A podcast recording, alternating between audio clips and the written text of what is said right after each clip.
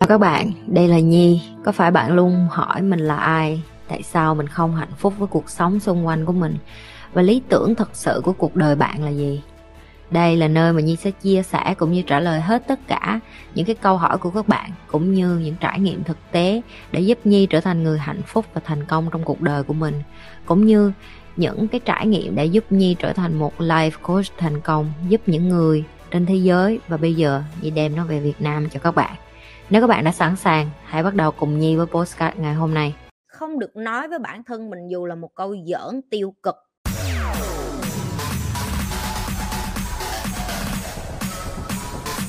Hóng hớt là tốt hay xấu chị? Theo chị cũng như là theo những cái điều mà chị chiêm nghiệm theo thời gian á, hóng hớt nó có một vài cái điều mà em phải suy nghĩ coi là tại sao em cần hóng hớt trước cái đã. Thứ nhất nếu như em không hớt chuyện thế giới, em không hớt chuyện ở thiên hạ, em không hớt những cái chuyện là thế giới nó đang có chiến tranh này nó đang có dầu mỏ đang tăng giá nè, rồi ờ, bitcoin, rồi lạm phát, rồi cổ phiếu, rồi chứng khoán, rồi bất động sản, những cái đó em cũng nên không hớt, em cũng nên nghe nhiều để em hiểu được là tại sao thế giới nó lại đi theo cái con đường này cái tiền đó nó có giảm xuống hay không? Tại sao mình phải trả tiền đồ ăn nhiều hơn?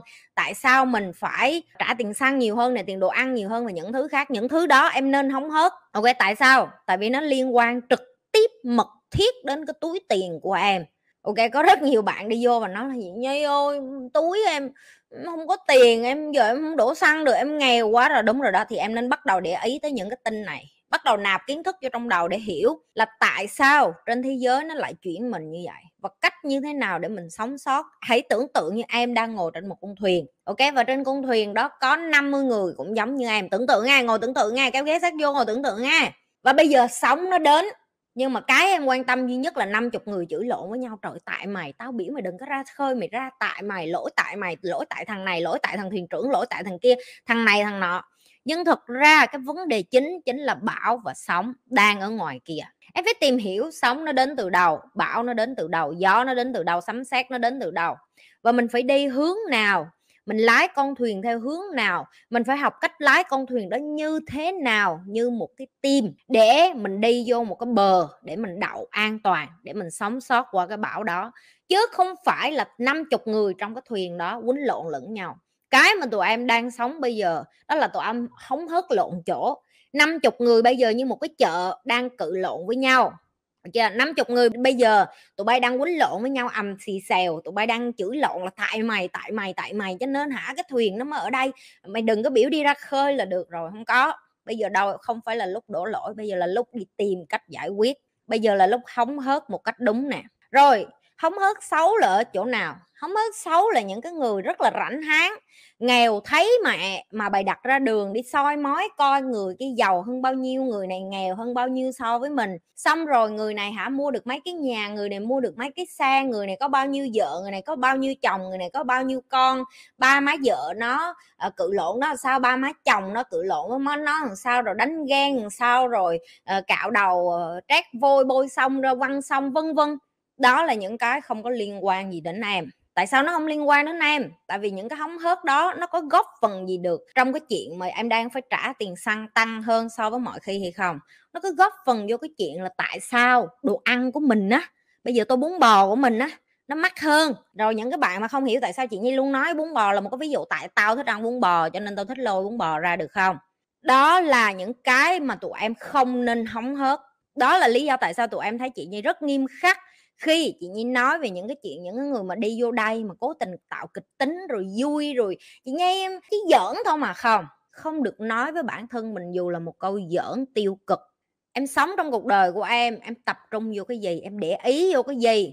Đó là cái kết quả của em. Mình nên sống vì tương lai hay hết mình với tuổi trẻ vậy chị? Thì câu trả lời của chị là tương lai nó chưa đến, làm sao em sống hết mình rồi sống vì tương lai? Tức là em phải để dành, em phải lo tiền hả? Cái chuyện đó là mày có không có tương lai mày cũng phải lo. Ngày mai mày đi bệnh viện tiền đâu? Mày đóng tiền viện phí. Hết mình với tuổi trẻ là làm sao? Bây giờ em muốn hết mình kiểu làm sao? Là em chơi sống má với người ta, em đi nhậu thâu đem thuốc sáng, đi hút chích, hay là đối với em, hết mình là làm ra đồng nào rồi đi du lịch đồng đó. Rồi hết mình với em là làm sao? Là đi vô đây và lăn lộn và học với những đứa admin khác khác học cái kinh nghiệm làm giàu, học cái cách thức làm giàu. Mỗi người nó có cái tư duy riêng. Cho nên đối với em, cái gì là hết mình em phải ghi ra nữa. Còn em hỏi chị, nên như thế nào? Chị không có trả lời cho em đâu. Em muốn có cái cuộc đời như thế nào thì em sẽ chọn cái decision như vậy. Ông Jeff Bezos, ông ở dưới gầm nhà ông để ngồi, để cốt cái website, để làm Amazon thôi. Facebook, Mark Zuckerberg cũng như vậy luôn. Người ta tạo Facebook từ cái ký túc xá sinh viên. Steve Jobs cũng vậy. Microsoft, ông Bill Gates cũng vậy. Chị không có xạo mấy cái chuyện này. Người ta sống hết mình, tuổi trẻ của họ, cho cái sự nghiệp của họ đó. Và bây giờ họ hưởng thụ về già. Câu trả lời của chị là tùy em. Cái nào em muốn đó là quyền chọn lựa của em. Và chị cũng như vậy, chị cũng là người mà khi tuổi trẻ bạn của chị có đầm, có váy đẹp đi ra, tao biết tao xấu cho nên tao đâu có tập trung như nhan sắc. Tao biết tao càng xấu nên tao phải tập trung vô cái đầu của tao. Thay vì tao đi vô tập trung cái chuyện là có được bao nhiêu tiền tao đi du lịch, tao đi mua đầm, mua váy, tao đi xe. Chị không có nhu cầu. Chị phải hỏi bản thân mình là bây giờ mình đua đòi với mấy con đó mà giờ mình có đi làm gái mình cũng xấu. Mình phải thừa hiểu được nhan sắc của mình, không đi làm được những cái chuyện đó. Thì chị phải cày ngày cày đêm để nạp kiến thức vô trong đầu của chị. Chị nhận ra một điều là đúng là thành công nào nó cũng không có cái đường tắt hết. Và cái nỗi sợ hãi lớn nhất là khi tất cả mọi người cùng đi một con đường và em phải đi hướng ngược lại. Em phải đóng cửa tu thiền, học hành, phải tin theo lời thầy em, phải trải nghiệm, phải sai, phải làm đi làm lại. Và cái quá trình đó nó trôi qua nhanh lắm. Đến một ngày em nhìn lại em thấy bạn em 30 30 mấy tuổi mà tụi nó vẫn long bông như vậy trong khi em đã bắt đầu có sự nghiệp. Em đã bắt đầu có cái số tiền đầu tiên để mua cái đôi giày đế đỏ đầu tiên của em mà bằng tiền của em. Những cái cảm giác đó nó khác lắm. Để cho bản thân mình thấy được là mình hết mình với tuổi trẻ của mình, nạp kiến thức cho trong đầu của mình, thì bây giờ mình có được cái mà mình muốn.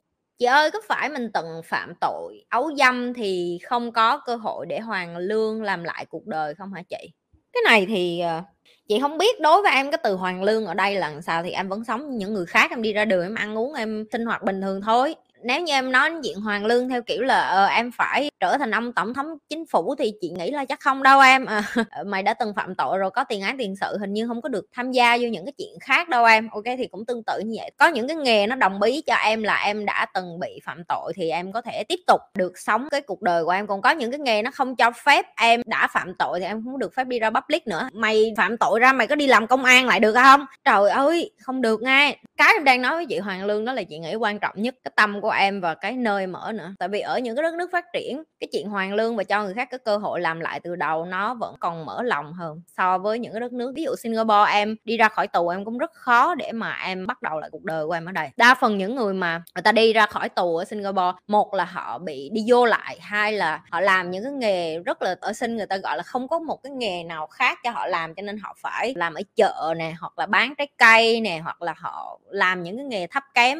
Ở đây nó gọi là thấp kém nhiều đối với chị chẳng thấp kém đâu. Mấy thằng bán thịt heo, bên này nó giàu hơn cả mấy đứa làm ngồi trong văn phòng, tại em có tin không? Bên này mấy đứa bán thịt heo, bán cá, bán thịt đó, trời ơi, nó giàu kinh lắm. Cá bán thịt, bán rau, bán thịt heo đồ là trời ơi Tôi nói mày giàu banh xác. Nó đeo vàng ngập người luôn á, kinh khủng luôn á. Biết tại sao không? Tại cái nghề đó bên này không có ai muốn làm hết. Đừng có quên like, share và subscribe nếu như bạn là lần đầu tiên coi kênh của chị Nhi. Còn nếu đã coi lâu rồi, vô kiểm tra lại coi mình nhấn subscribe chưa?